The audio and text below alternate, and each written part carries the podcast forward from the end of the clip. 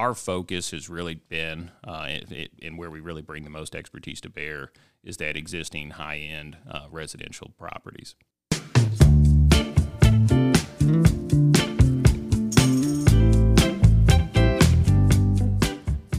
On this episode, we sit down with luxury realtors Brandon Jones and Jon Mand. They share some awesome stories about their careers and what it takes to be a top producing team, as well as some Louisville housing market insights. We really enjoyed having them in the studio, and I think you too will find a lot of value in what they share. Let's get Louisville luxury real estate legends here, the number one team uh, for the past six years. So um, let's just start us off, Brandon. Like, where were you at when you decided to get into real estate? Yeah, so directly out of college, I started working for GE. Um, started doing sales territories for them, um, kind of all over the country. I started up in the Northeast and then moved to like Middle America in Oklahoma City and Fayetteville, Arkansas. So I managed a territory for them uh, for for five years and liked it. Obviously, great company, um, but you know was from Louisville. My family, friends were from Louisville. Um, wanted an opportunity to potentially you know make more. GE doesn't have to pay a ton. Um, and so just moved back and on a whim, got my real estate license, did the crash course um, in, in, two weeks. And so from moving back, I was doing real estate, you know, within like a month. Um, just always liked real estate, liked architecture, liked, um, you know, I owned a couple or I owned a house at the time, so was familiar with the process. And, you know, it was right around then, I guess 2014, when, you know, the real estate shows on TV and flipping homes and all of that was really becoming popular. And so I just thought, I can do this. You know, I have a sales background, I have a network of people. Um, and so just did it and hit the ground running, you know, sold four or five houses within my first few months and just thought you know if i could if i could really get this going do a couple you know couple closings a, a, month or something like that, this could really be a really good career. Um, and that was like nine years ago. So I've been doing it ever since. I uh, was at a different brokerage, you know, prior to uh, coming on to Lenihan Sotheby's. Uh, then John went to Thailand with his family for like a month and was like, "Hey, I got a couple." I think it was really, I think there were houses he didn't really care to sell, but he was like, hey, I'm going to be out of town if you want to try to, you know, get these to the closing table. And did, got them sold. And uh, so now we've been working together now for like three years. Mm-hmm. So just, uh, uh, yeah, been doing that for three years. So it really just kind of this cool thing about real estate, right? You don't, you know, you can't like get promoted, but you can always sell more, and so it can snowball really quickly. Um, and yeah, almost a decade decade ago. So awesome. What about you, John? Um, yeah, I got uh, licensed in real estate back in 2006. Um, always had an interest in it, like Brandon. Um, I I wanted to be uh, an airline pilot, and uh, so I went to college for that and did that for just four years before I got burned out on on that lifestyle. And real estate was something I was always interested in. I, I thought I really would uh, enjoy commercial real estate, so I worked uh, for uh, four years in a uh, firm that was focused on commercial, but also had some residential projects. And so uh, through that, uh, kind of transitioned towards the residential side. Sotheby's was opening an office uh, here in town and uh, was able to uh, jump on board right at the start of that. So I've been involved with Lenihan Sotheby's International Realty since we opened at the end of 2010. And um, haven't looked back. So uh, it's been uh, kind of a wild ride here. We're uh, in our 13th year now in business um, and uh, spent the first five and a half or six years uh, as the managing broker, the president of the company. So really got to, uh, to do a lot uh, and experience a lot, kind of growing that firm and from ten agents selling.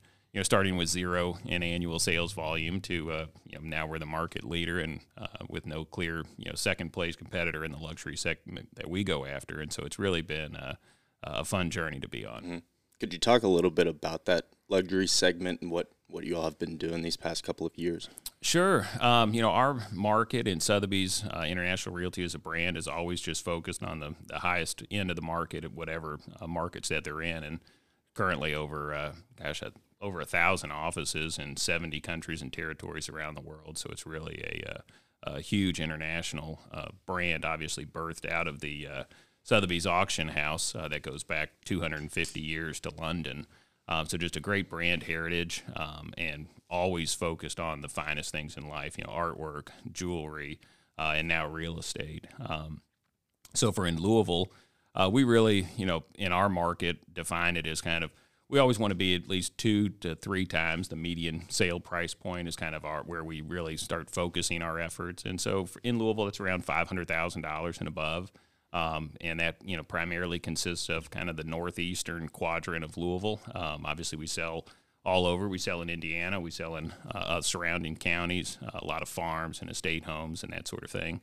Uh, but uh, our branding, our marketing, our service model is really based around that higher end portion of the market, top kind of eight to ten percent of the sales that happen in in Louisville. Has that been since day one? Were you guys always going after that market, or did you grow into that? We always went after it. So that was our singular focus from the get go. So all the policies, procedures, internal systems, everything that we built uh, as a company was focused on serving that uh, high end uh, segment. Awesome. So you're selling the best of the best in terms of residential real estate. Does it ever transition? I know you all have land you've listed and sold, um, commercial property. I guess how does that work? Do you try to stay in the residential lane, or if other opportunities come, you just take them? How does how does that work? We are specialists, um, you know, in that high-end residential segment. We do broker and have brokered a number of commercial projects. We do a tremendous amount of land development um, that obviously naturally dovetails uh, for high-end residential development. Um, you know, with our expertise selling the finished product, you know, once it's built on the on the lot. Um, but our focus has really been, uh, in where we really bring the most expertise to bear, is that existing high end uh, residential properties. Cool. And so, as you've grown your team, you've brought on people like Brandon.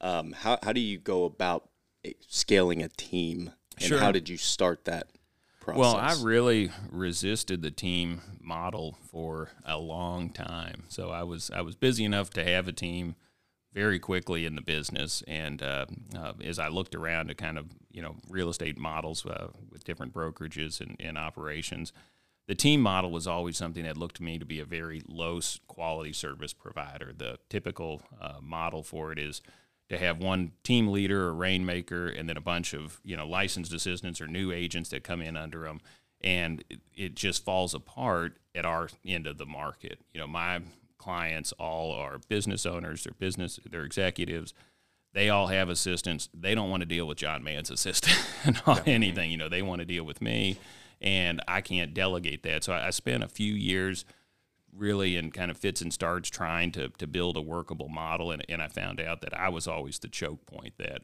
um, if I brought on licensed assistants, the issue was I had to interface with the client. You know, they'd make a request, I would delegate that task. You know, the assistant would do some work, report back to me, and then I'd have to report it back to the client. So every communication uh, went through me, and so I was really the bottleneck. And there's just a finite amount of time uh, in the day to respond to phone calls and emails and text messages. And so I thought, this doesn't work. You know, I need to build a team of peers, a team of top agents who are all, you know, can function as my proxy. They're interchangeable with me that I would trust to represent my own property if I was buying or selling. Um, and so I, I rebuilt that model and uh, thought, you know, maybe there's some people out there who are crazy enough to do this. and so Brandon uh, joined up, as he said, several years ago. Um, we have uh, two other agents on the team, Rain Doherty and Claire Alasia. All of them independently are top agents in the market. Um, they can all, uh, you know, buy and sell property without me. Uh, there's nothing that uh, you know I bring to the table other than the ability to collaborate with other like-minded professionals that are operating at the same level that can provide them with some quality of life. Um, Because that's the big thing in this business is you really, as Brandon said, you can ramp it up. You can't get promoted, but you can always sell more real estate. Um, but the business can quickly run you over. Um, You know, the hours are, you know, people get into the business saying, well, I, I want to be in real estate because, you know, flexible hours. And well, that's right. You have to be flexible Yeah. because you're going to work all the hours, Yeah. you know, nights, weekends, um, you know, never take a break or vacation. You know, there's no downtime. And so by having a team of, of uh, peers that we all work together, it's easy if Brandon wants to go on a trip or needs a day off or he's sick or uh, or he's double booked. You know that there's three other professionals that are uh, top agents in the market that can step in and cover things for him. Uh, if I go on vacation, likewise. So we've really built a great group of people that are able to uh, tag in and out of uh, transactions as needed and maintain the same service model that our clients expect for us. Yeah, that's great. I think that an important note on that is, like you said, the original team model. You're bringing in new agents, so it's really hard to you know mm-hmm. outsource the work you need to do because you're worried they may come in and provide a worse service than you would. Mm-hmm. So I guess how do you go about creating that alignment among your team? Is it just a stern conversation, or are you basically recruiting? How does that work? Uh, it's it's been just through recruitment um, and really you know just bringing in. Brandon was the top agent you know at another brokerage before he joined with me, and so you know I don't have a training department. Um, I can't teach people you know how to. I could, but I don't have the time you know to teach people you know all the way through the process. So bringing somebody like Brandon in who who was already crushing it at another firm, knew exactly what he was doing um, and just plugging him into our network, our brand, and providing the extra back office resources with you know administrative marketing support, and then just operationally the support of having three other agents that can help you know mm-hmm. fill in the gaps whenever he needs. And for Brandon, um, you mentioned the other brokerages you were with. How would you compare the experience and the differences between now being at Lenihan with the team and, and John versus where you were at prior? Yeah, I mean the the uh, the places I started when I first got into real estate. I mean, they're still great. You know, they're they're super. They're quality brokerages. They know what they're doing. They have good name recognition, um, and they were. You know, they were a perfect fit for me at the time, right? They had training, um, training programs and mentor programs you know, a brand new agent can't call up, you know, the owner of Lenihan Sotheby's and say, "Hey, I want to, I want to join your office." You know, that's one of the things that separates our office from the others is you have to have experience, you have to have a proven track record. That's why, you know, our office only has 40 something agents now versus some of the other brokerages out there that have 400, right?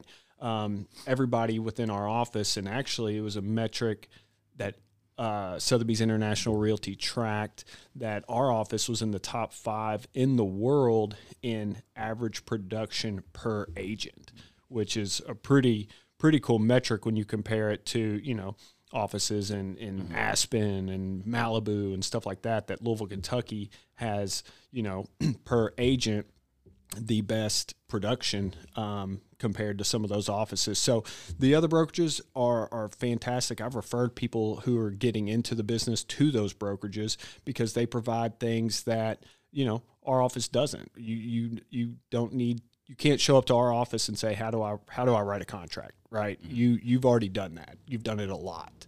Um, and so they were perfect fits for me at the time. Um, but when I actually saw an Instagram ad from John um, and that's how I even called him. And I was like, man, you know, you sell awesome properties. Like, I let's get some coffee. So we got coffee.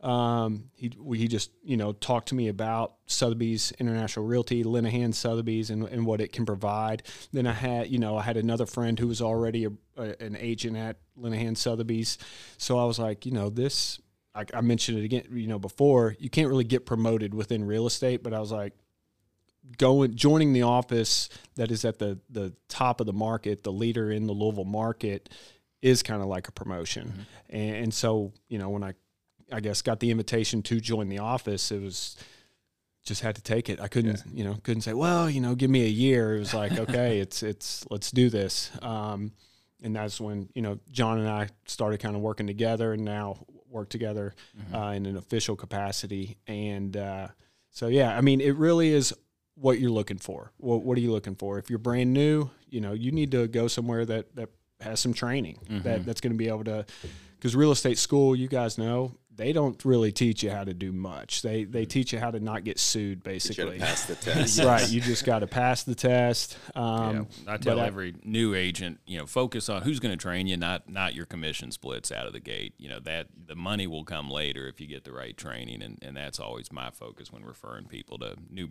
new agents to brokerages is focus on what their training department looks like, not not their commission split. You can always, if you get the training, get the sales, you can get the commission splits you want down the road. The, the saying is work to learn, not work to earn. That's right. So you mentioned Instagram, and I see you all the time on Instagram, and it's it's great content.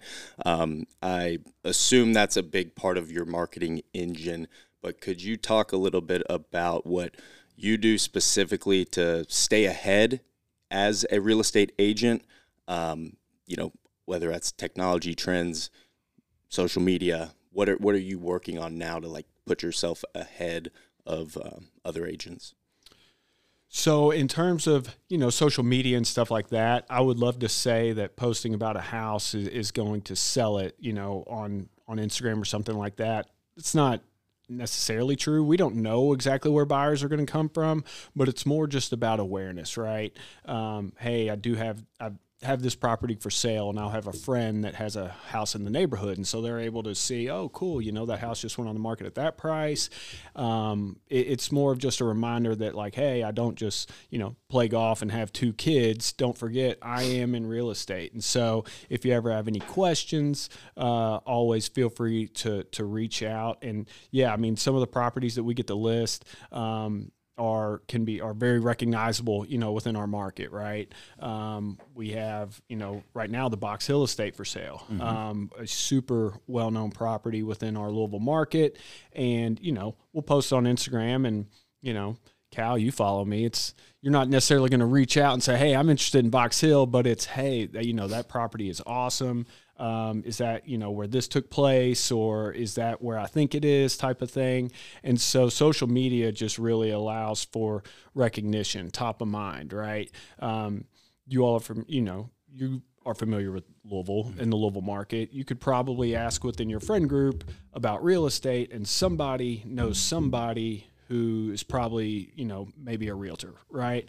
Where if you're constantly posting about things that you're doing, um, it's always, yeah, Brandon sells in Hurstbourne, Brandon mm-hmm. sells in Norton Commons. And, and so it just, it allows you to kind of advertise not a particular property, but just your skill set and your service and your experience as a whole that way, you know, your sphere and, and your friends and stuff, if they do have a question about real estate, you know, will reach out. So that is kind of the the benefit of social media in terms of real estate for me. Sure. Um, and and it just yeah, it allows you to provide information basically. Yeah, and I can probably provide a little additional context uh, as being the president of the company for the first six years that we were in business in Louisville. You know, my focus and really the focus of Sotheby's International Realty is was relentlessly on quality control, um, and that seems like such a uh, simple thing, um, but in the real estate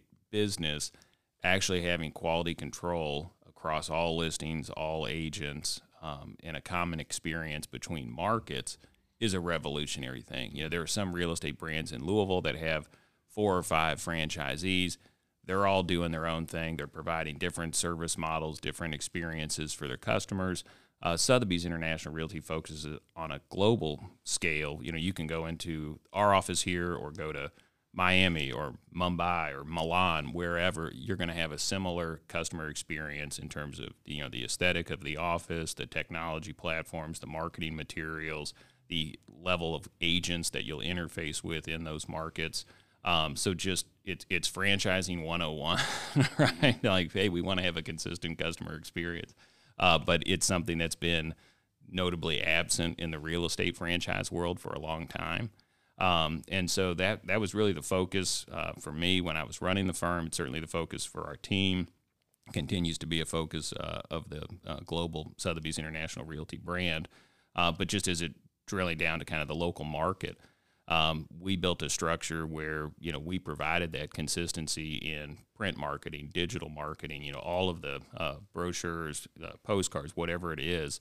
Um, you know, we wanted to control that at the brokerage level and make sure that every agent's uh, materials looked the same, that we had a consistent brand image going out. Been very conscious of this heritage, 250 year brand heritage that we are able to uh, leverage and we want to make sure that we don't tarnish that, you know, in our, our local market. But Sotheby's International Realty has been a leader um, in and they enforce a lot of these standards at their level. Um, high definition photos, you know, it's obviously uh, table stakes now for anybody putting a, uh, a, listing on. But when they started the brand in 2005, you had to have professional photography on every listing. You know, this is back when people were snapping them with their own. You know, the well, we probably didn't even have smartphones at the time. You know, they were using little digital cameras and stuff. Um, HD videos, you know, on all the properties. That's something that the brand's been doing for years and years, and, and the rest of the market's kind of caught up with that. Um, 3D scans, we do them of every single property that we list. Um, again, these things are all, you know, they pioneered it as a brand standard that's a requirement across all listings, and the rest of the market catches up. So it's always, you know, what's the next thing? You know, maybe it's VR. You know, Sotheby's International Realty is really getting into VR and AR uh, with with properties. Um, we haven't seen the customer demand for that in the Louisville market, but I'm sure it'll come. But again, they're always out, uh, staying out in front of that um, on all of those things. So. That's awesome. Talking about the Louisville market, could you take us back five years? Talk a little bit about what's been going on, the trends in the past five years, and then kind of where we're at specifically what, with what you've seen in the Louisville market. Mm-hmm. Yeah, the Louisville market. I mean, um, you know, what February of 23, and uh, it's still doing really well. I mean, we're we're very busy now. Um, you know, a lot of people just looking back. You know, the important thing is is the five year time frame that you just mentioned. You know, if you look back six months ago or a year ago, you know, the sky is falling, everybody's panicking. Um, but uh, if you compare this to five years ago, or even just three years, go back to 2019 um, and look at it, this is a phenomenal market that we're in um, you know, kind of based on pre-pandemic levels. We had twice as many sales last year as we had in 2019 that were a million dollars or more. You know, that number's up to almost 200 transactions in the Louisville market. When we started the brokerage, 2011, there were 18 sales uh, that crossed this, you know, wow. the million dollar threshold. So, you know, from 18 to 200, you know, that high end segment has done really well. Um, and certainly there's a tremendous number of transactions between that 500,000 to a million mark, obviously. So, uh, Louisville, you know, doesn't get the big run ups typically that uh, the coastal markets receive. But you know, the upside of that is, you know, when things start cooling off, we don't see that huge bust either, and so it's it's kind of been, uh, I won't say slow and steady because the last years have been double digit appreciation in transaction counts, but uh, but certainly uh, slower than you see in some of those other markets. We're we're more moderated, I guess, in our in our growth, which is helpful it's more sustainable. How was your all's experience in 2008 and 9 with the housing market crash? How'd you navigate that? Um, so I was not, we hadn't opened Sotheby's International Realty yet. And so I was on the commercial side of things. Um, and luckily was not uh, entirely commission based in that position. Perfect. so, so I was able to weather it just by virtue of having a a W 2 at the time. Uh, I don't know, Brandon. Yeah, so I graduated college in 2009. So, um, I was entering the workforce, I guess, at that time. Uh, I did buy my first property in 2009, and it was funny, you know, last you know last summer and fall, interest rates obviously were starting to tick up, and people were all freaking out. And I looked back, and in 2009, the interest rate I got on my house was like was 5.2. I didn't even think anything of it. I thought I've got a house. This is awesome. I have my own place. Um, and, and so you know, I was able to to to get a nice house, move in. It's obviously appreciated really well. Um, and, and, so I wasn't overly familiar, but when I when I did get into the business, I guess in 2014, there were a lot more like foreclosure properties than there are than there mm-hmm. have been ever since, right? I was getting on the tail end of those properties that in 2009, you know, or even 2000 10 a little bit were taken back over by the bank. So when I got in the business in 2014, there were still bank owned properties. That those have for the most part you don't really have those anymore. They're really hard to find. They still obviously exist, but they they you know lending requirements have just gotten so much more strict than they were in 2008 and 2009 that you know you got to be in a bad position if the bank's taking your property back mm. over, right? Um, but I, you know, when you loan somebody 120 percent of what their home is worth, yeah, you're going to be you can get underwater pretty quick. But I guess for me, that's kind of been the biggest difference. Um, when I first got in the business, people were like, "Yeah, you know, find me a good foreclosed property um, that I can get a really good deal on and flip." And it's like anymore, here in Anymore, 23 just finding a house is the deal. Right. Yeah yeah. We just got to find a house. Like you might get to inspect it at this point. Um, so that to me, I guess, has been the biggest difference from um, the 2008, you know, 2009, I guess, crash um, is bank owned properties, foreclosures. Like they just, they're few and far between at this point. Do you guys have any concerns about market conditions now? Do you think it's going back up or we got a little bit more of a downturn to ride? Um, I don't necessarily think there's a well, I guess the downturn kind of depends on on what we're talking about going down. Transaction counts going down, certainly. Mm. Um, you know, we saw that in the fourth quarter. Overall market dropped 30% in terms of unit count. The high end, you know, dropped, uh, I have to look it up, 11 or 12%. Um, but uh, pricing has remained stable. Mm. Um, and so, you know, we don't see a, a tremendous fall off. I think in Louisville, uh, as most of the country, there's just still a, a, huge mismatch in terms of the number of homes for sale versus the people that are looking to buy. Um, and so that supply and demand imbalance, I think, is going to keep pricing uh, at least stable. Uh, you know, we're, we're expecting that over the next several quarters. Uh, we don't see anything that is going to drive us into a, a big correction again there's been some corrections in some of the national markets, you know, the larger markets, um, but they also had just you know just blistering growth, you yeah. know, over the last couple years. So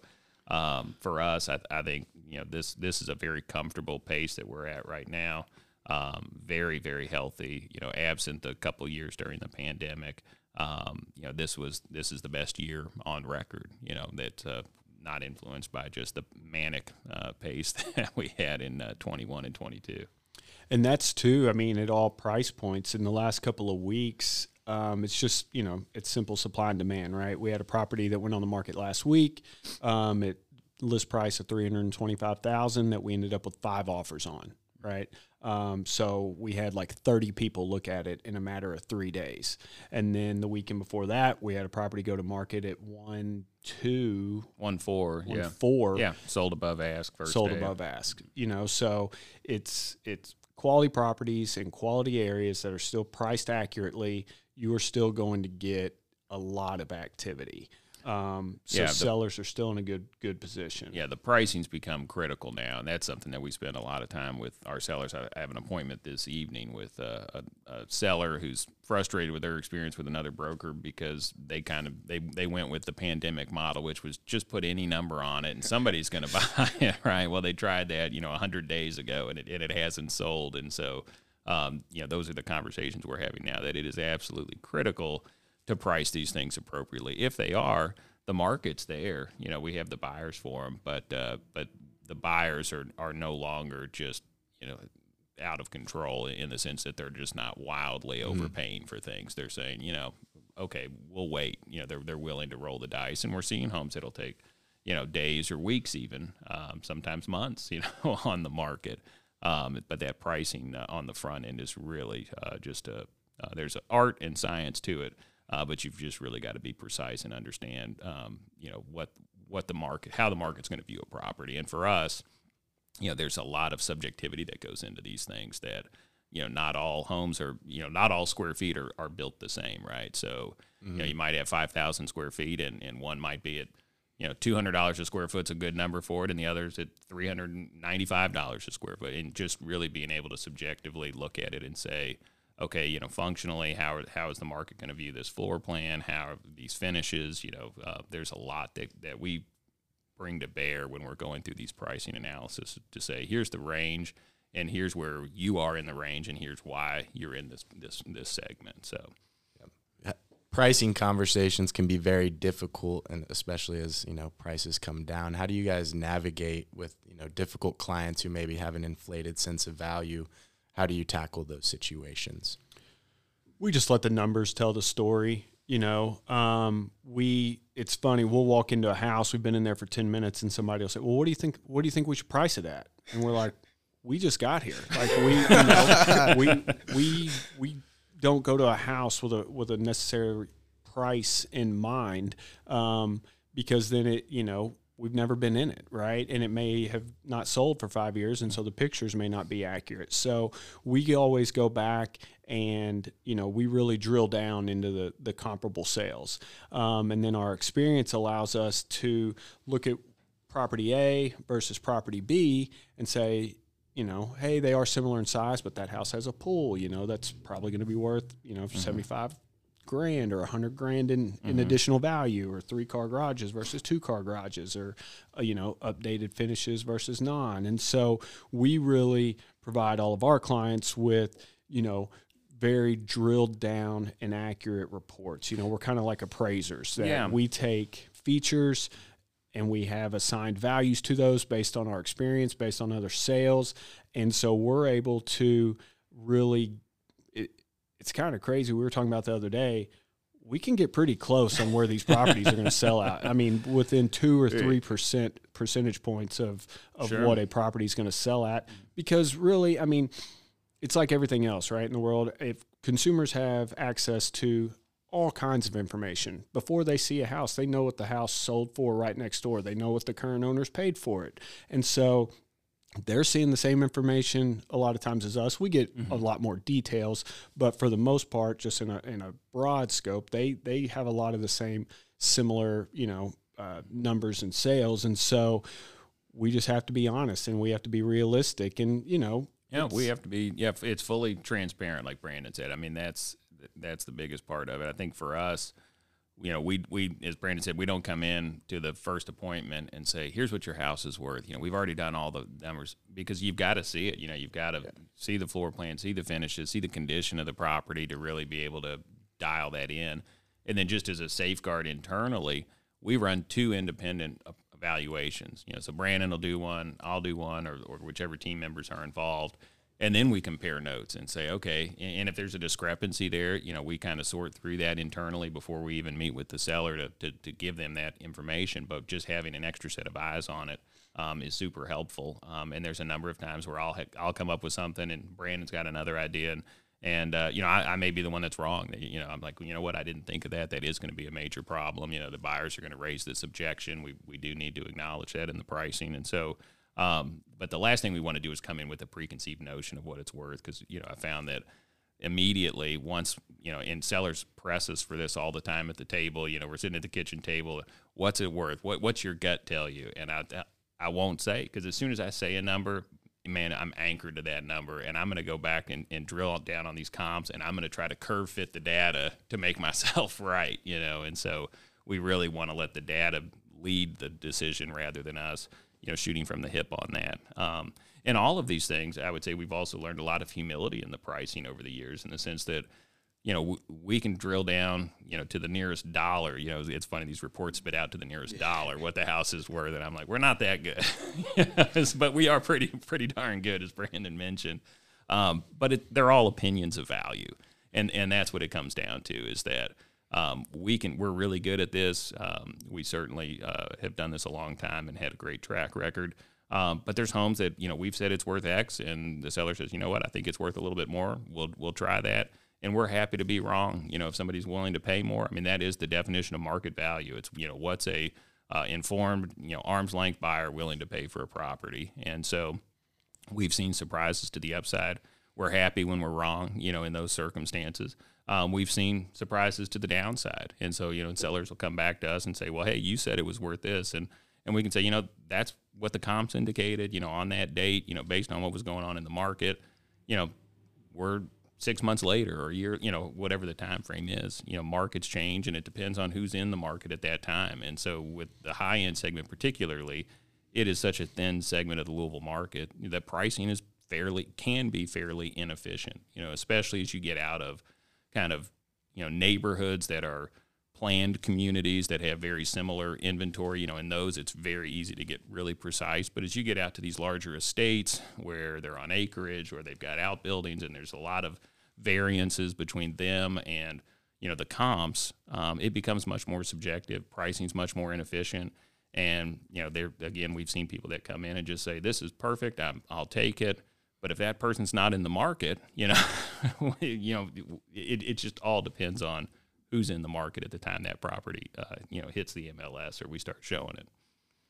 And you only have to sell a house once, right? you know, we don't have to convince 20 people that this is what it's worth. If you find somebody that's exactly what they're looking for, that's exactly the area they've been they've been searching for 2 years for this exact house, they're probably going to be willing to pay a little more than somebody who, eh, you know, I'll live anywhere. Well, and that's it. It's it you know for homes or real estate, residential real estate as an asset class. There's utility in in use, right? So they, people get value out of just having a house. So you know if they come along, as Brandon said, and this is what they've been look they've been looking for two years for. You know they've got very tight criteria. This one checks the boxes.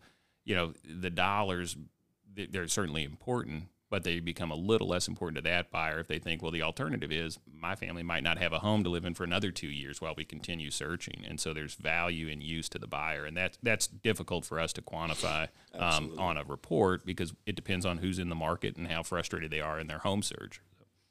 Absolutely. Is there a, a favorite part of the transaction process? you- Closing. You, enjoy the most? um, just having happy clients. I mean, really, you know, like, I, you know, obviously we could say, oh, closing's the best part.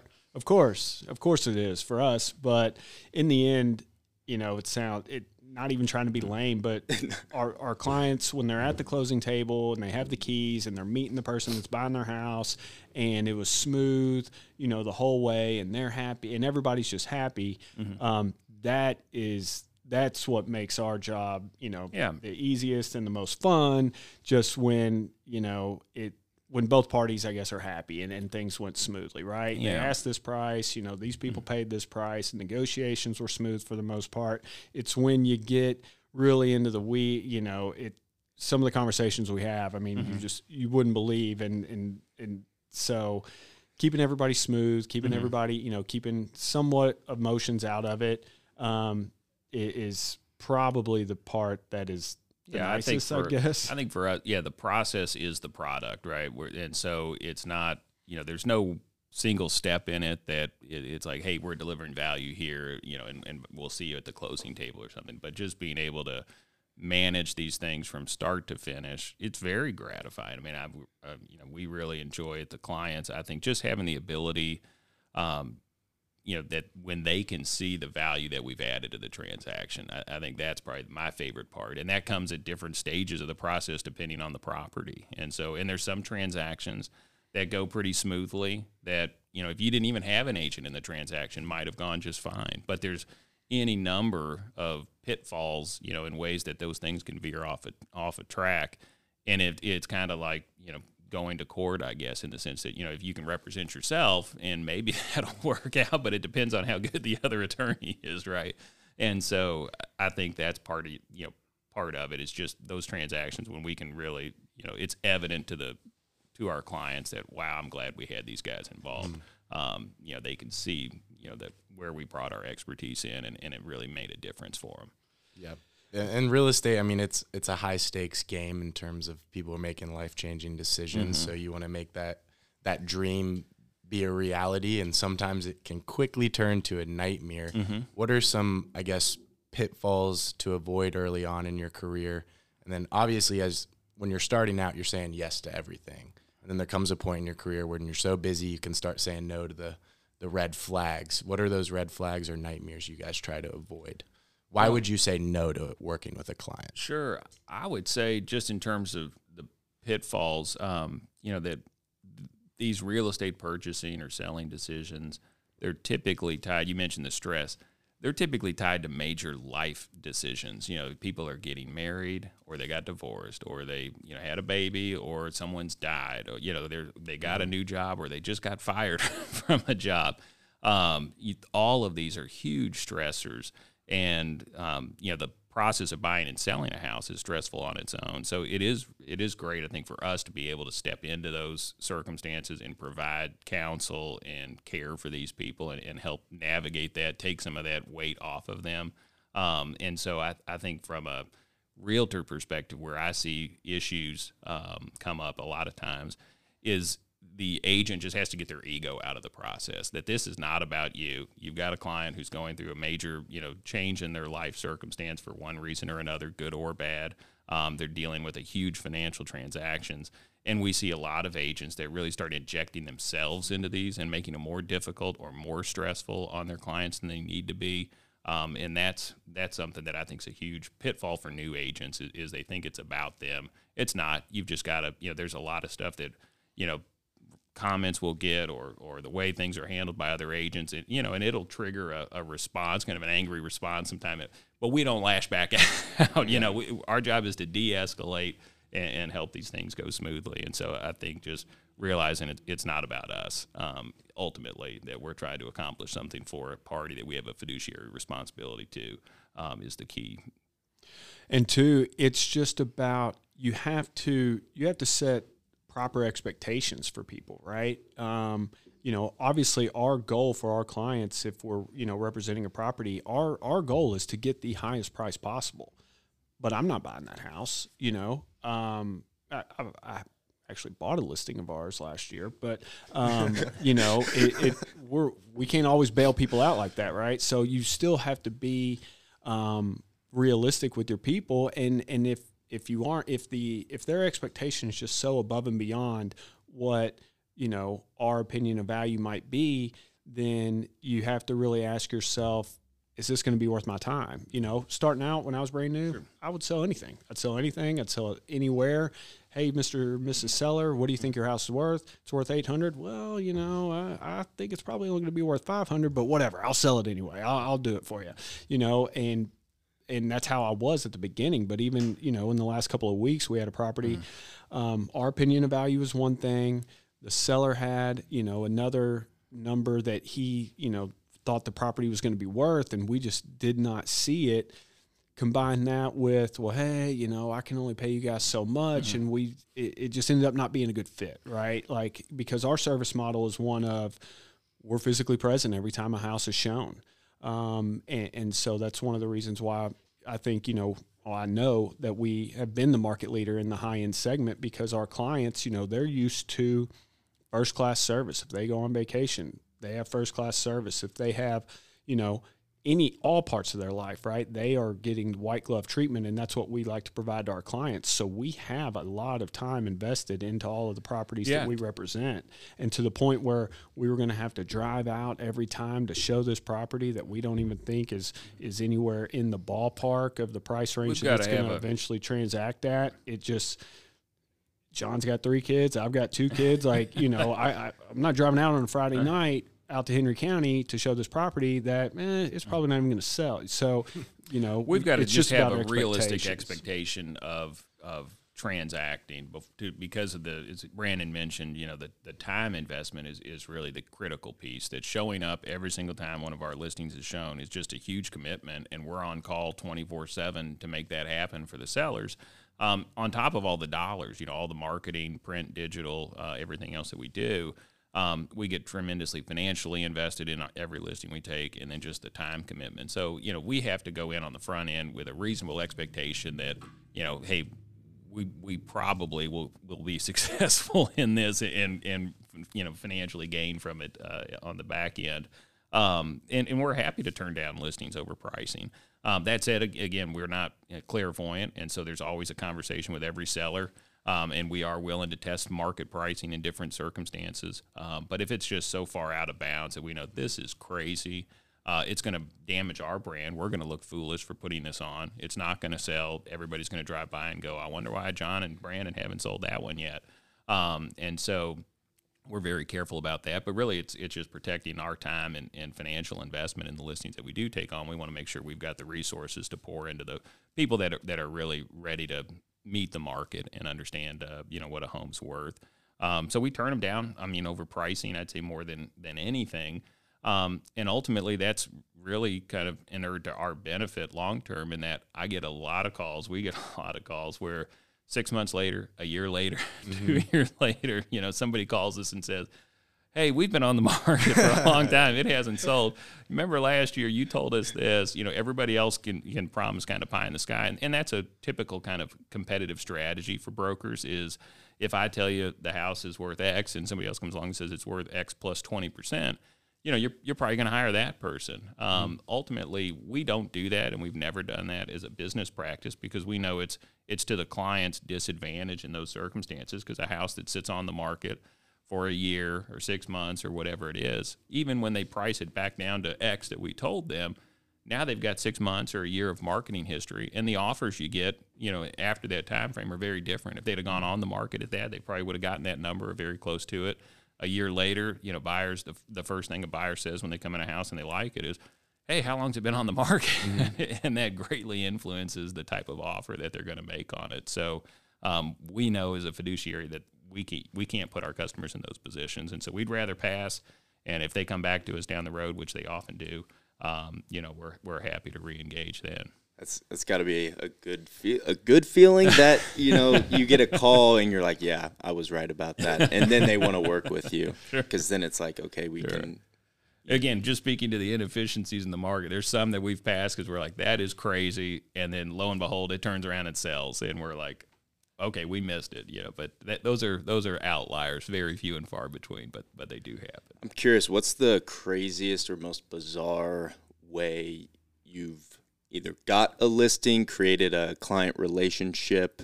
Anything okay. come to mind? I've got a pretty good one here, and Brandon already alluded to it. I was on a, uh, a trip through Southeast Asia in, with my family for vacation in, in 2019, and uh, ran into a guy in the uh, hotel lounge uh, in Bangkok, and uh, we started chatting. My, my daughter looked over and said, "I know that girl." Um, and so it was somebody she knew from school here in Louisville. so we walk over and start talking to him. And uh, lo and behold, they were basically doing the exact same kind of tour through Southeast Asia that we were, going the opposite direction. And uh, ended up, he had a house uh, out in Oldham County that he needed to sell, and uh, got so I got the listing while I was in uh, in Bangkok. That's incredible. you got a listing back home, back home. on the other side the of the world. guy that lives five minutes from my house. Yeah, yeah. Uh, weird place to set a listing appointment, but meet me in Bangkok. Uh-huh. That's awesome. What about you, Brandon? I don't have a really any overly crazy stories like that. I mean, last August, you know, we went to a a Sotheby's International Realty event in Austin. Um, where there were, you know, people from all over the country, um, you know, Denver and Malibu and obviously Austin and Dallas and Houston, and it was kind of cool. So we were, you know, having um, drinks with some agents one night, uh, a couple guys out of Las Vegas, um, and we were talking with him, and he just said, "Hey, I, you know, I think I've got some clients that are, are going to be are moving to Louisville here soon." So we followed up with him the next week, and sure enough, I mean, there was a guy he was uh, relocating for UPS um, from Las Vegas to Louisville, and mm-hmm. we ended up working with them and so you just you you never know where people are going to you know mm-hmm. come in from um, and, and, so it was just that that's one of the obviously one of the cool mm-hmm. things is about Sotheby's yeah. is just the the international reach and and people move to Louisville. There's a lot more business and a lot more money in Louisville than than you think if you're just from here. Sure, and and the Sotheby's International Realty Network is is really been an incredible strength for us in terms of just servicing our clients. You know, not only here, but you know, people in Louisville vacation or they live, you know, have second homes in a lot of places. So we've been involved in transactions. You know, all over Florida, you know, the uh, southwestern U.S., L.A., uh, Spain, New Zealand, you name it. And it's really cool to be able to, to connect people. I've got a, a client looking at large ranches out in uh, Wyoming right now. So I'm hopeful to tag along on a couple of those trips to awesome. do the shopping That's with great, them. But, yeah. it, but it's great to have a network of, of these agents around the world. Uh, basically, anywhere you would want a vacation property – um, Sotheby's has an office there. That's kind of a, a metric I would think that's probably pretty accurate.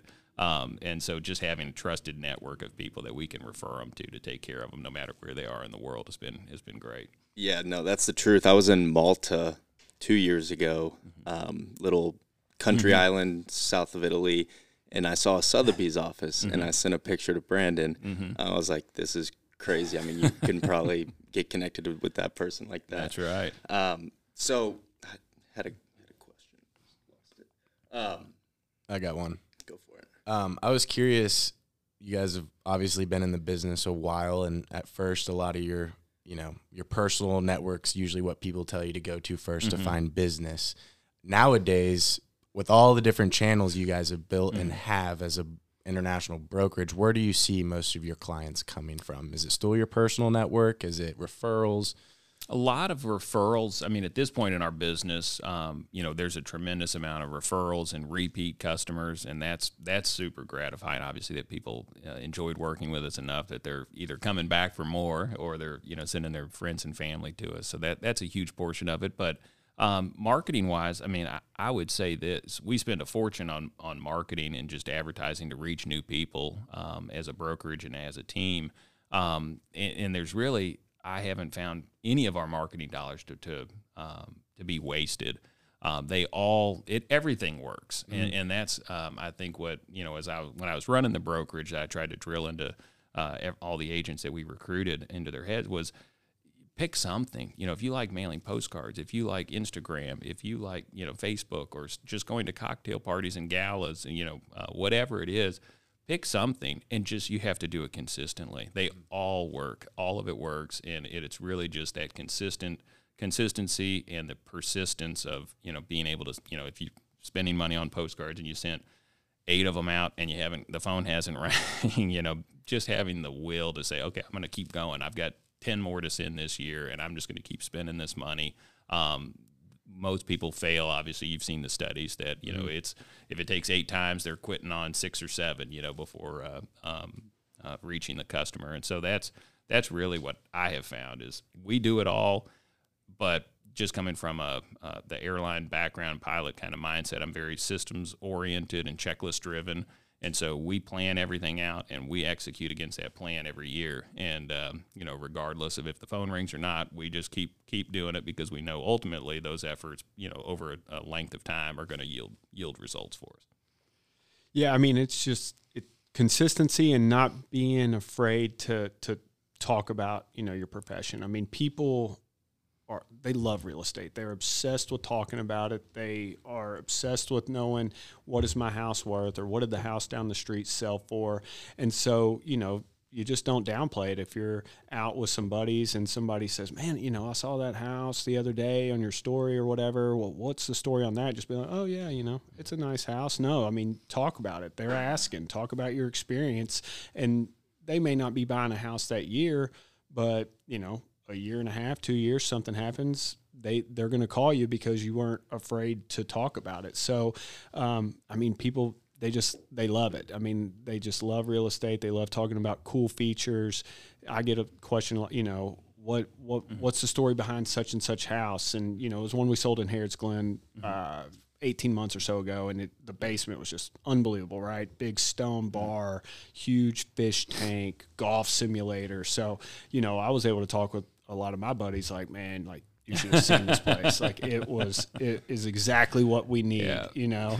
and right. people just they love hearing about it. You mm-hmm. know, it's it is one of the cool things about real estate is everybody, everybody has a house. Yeah. You know, everybody can relate. Everybody wants to know what's going on. I mean, it's not any you know it's not insurance people people like talking about real estate no, mm-hmm. nothing wrong with insurance you got to have it i got plenty of it but um, you just can't be afraid to talk about it and speak to your experiences, especially when people ask, because that is your marketing. Mm-hmm. That is your sphere. People aren't going to walk up to you in the grocery store and say, "You're a realtor." You know, I I want to know something. You know, you have to. Are you Brandon sure. Jones? Exactly. exactly. CEO. Yeah, yeah, yeah. yeah. So, um, you just got to put yourself out there a little bit and not be afraid because if if if you're not answering the phone, somebody else is. Mm-hmm has someone come up to you out in public out of the blue recognizing you? Thankfully uh, well i i had one but it was but it was another realtor. Um, and so that okay. was that doesn't count. Yeah. I was gonna say i think i think i saw you at lowes and just seeing your face like on brandon's instagram. Uh, I, I, was like i think that's jon mand. Yeah. But i, I didn't say anything. Well good. That, that would have been embarrassing uh, so yeah. thank you you're a local celebrity me. of thank sorts you for sparing me. No no i appreciate 1104 all right. Well, we can hop into the blitz round. Um, these are just two quick rapid fire questions for both of you. We'll start with Brandon.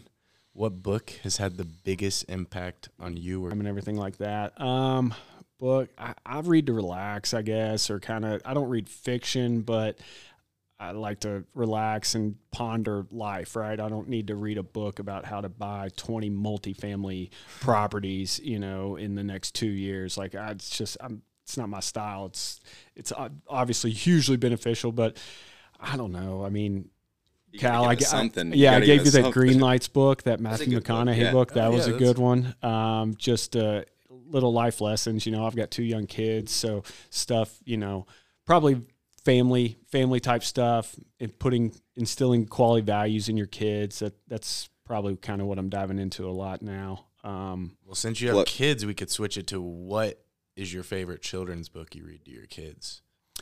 that would definitely be uh, the book Cars and Trucks and Things That Go. Perfect. I dive into that with my daughter probably daily. We look for gold bug and we have a, a really, really good time with that. So that, yeah, that book always really makes me smile. awesome. What about you, Jon? Um, which, which question am I Uh, answering? book. Yeah. The- Not- what not- book has had the biggest impact, or just your favorite book? Sure. Um, other than the Bible, maybe I guess. Uh, you know, um, in terms of business books, I you know I can't point to any one. I mean, I, I read a tremendous amount of, of uh, books just regularly. I've always got three or four that I'm reading at any one time. But uh, you know, I'll try to have a fun book. I'll have some theology books. I'll have a, a business book. You know, something um, self improvement type stuff um, as well. But you know, there's no standout. It seems I, everything I read, you know, you pick up pick up something from it, um, and uh, you know, try to make that work in in your business practice. And there, there's always uh, gaps, and you know, if, if you're realistic at all and just self-aware you know you can look at your business or your life and say you know here's here's a area that i could grow in and uh, so just kind of i get a little bit of something from everything i read i would say Every book has those little nuggets that you know, just timeless. Anyone can relate to. Well, it's they hit, they hit you at the right time. They, Yeah. When you reread it, you're gonna find right, something yeah. else. mm-hmm mm-hmm yeah there's a there's a few that you know i'll reread uh, occasionally and, and absolutely yeah you go back through and you kind of mine it for some more uh, more gems uh, greater depth yeah All right. So the second blitz and the last question is if business meetings had a walk-up song. So you're going to a listing appointment, maybe. a hype song Yeah, yeah. What song are you playing?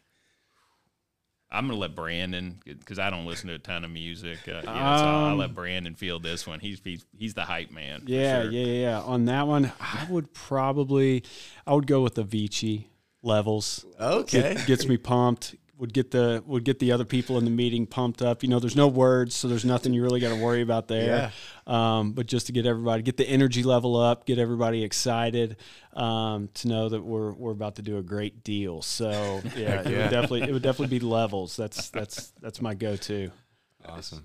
Well, thank you guys for coming on. This has been great. You guys got any? If uh, our listeners want to reach out or find out more about what you all are doing, any plugs for the for the audience?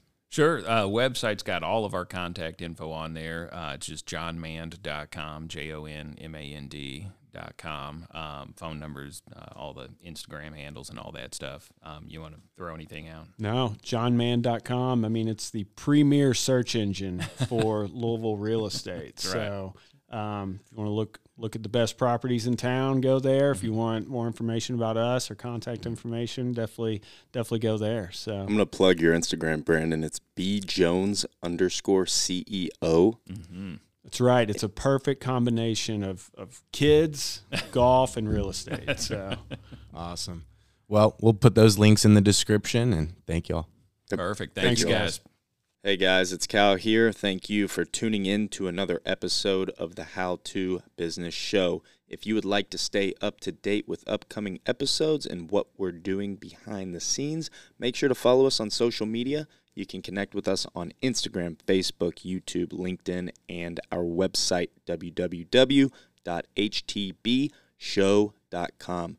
Finally, if you have a story to share or some feedback for the show, feel free to contact us at htbs at gillisanteam.com. Important links for today's episode can be found in the description.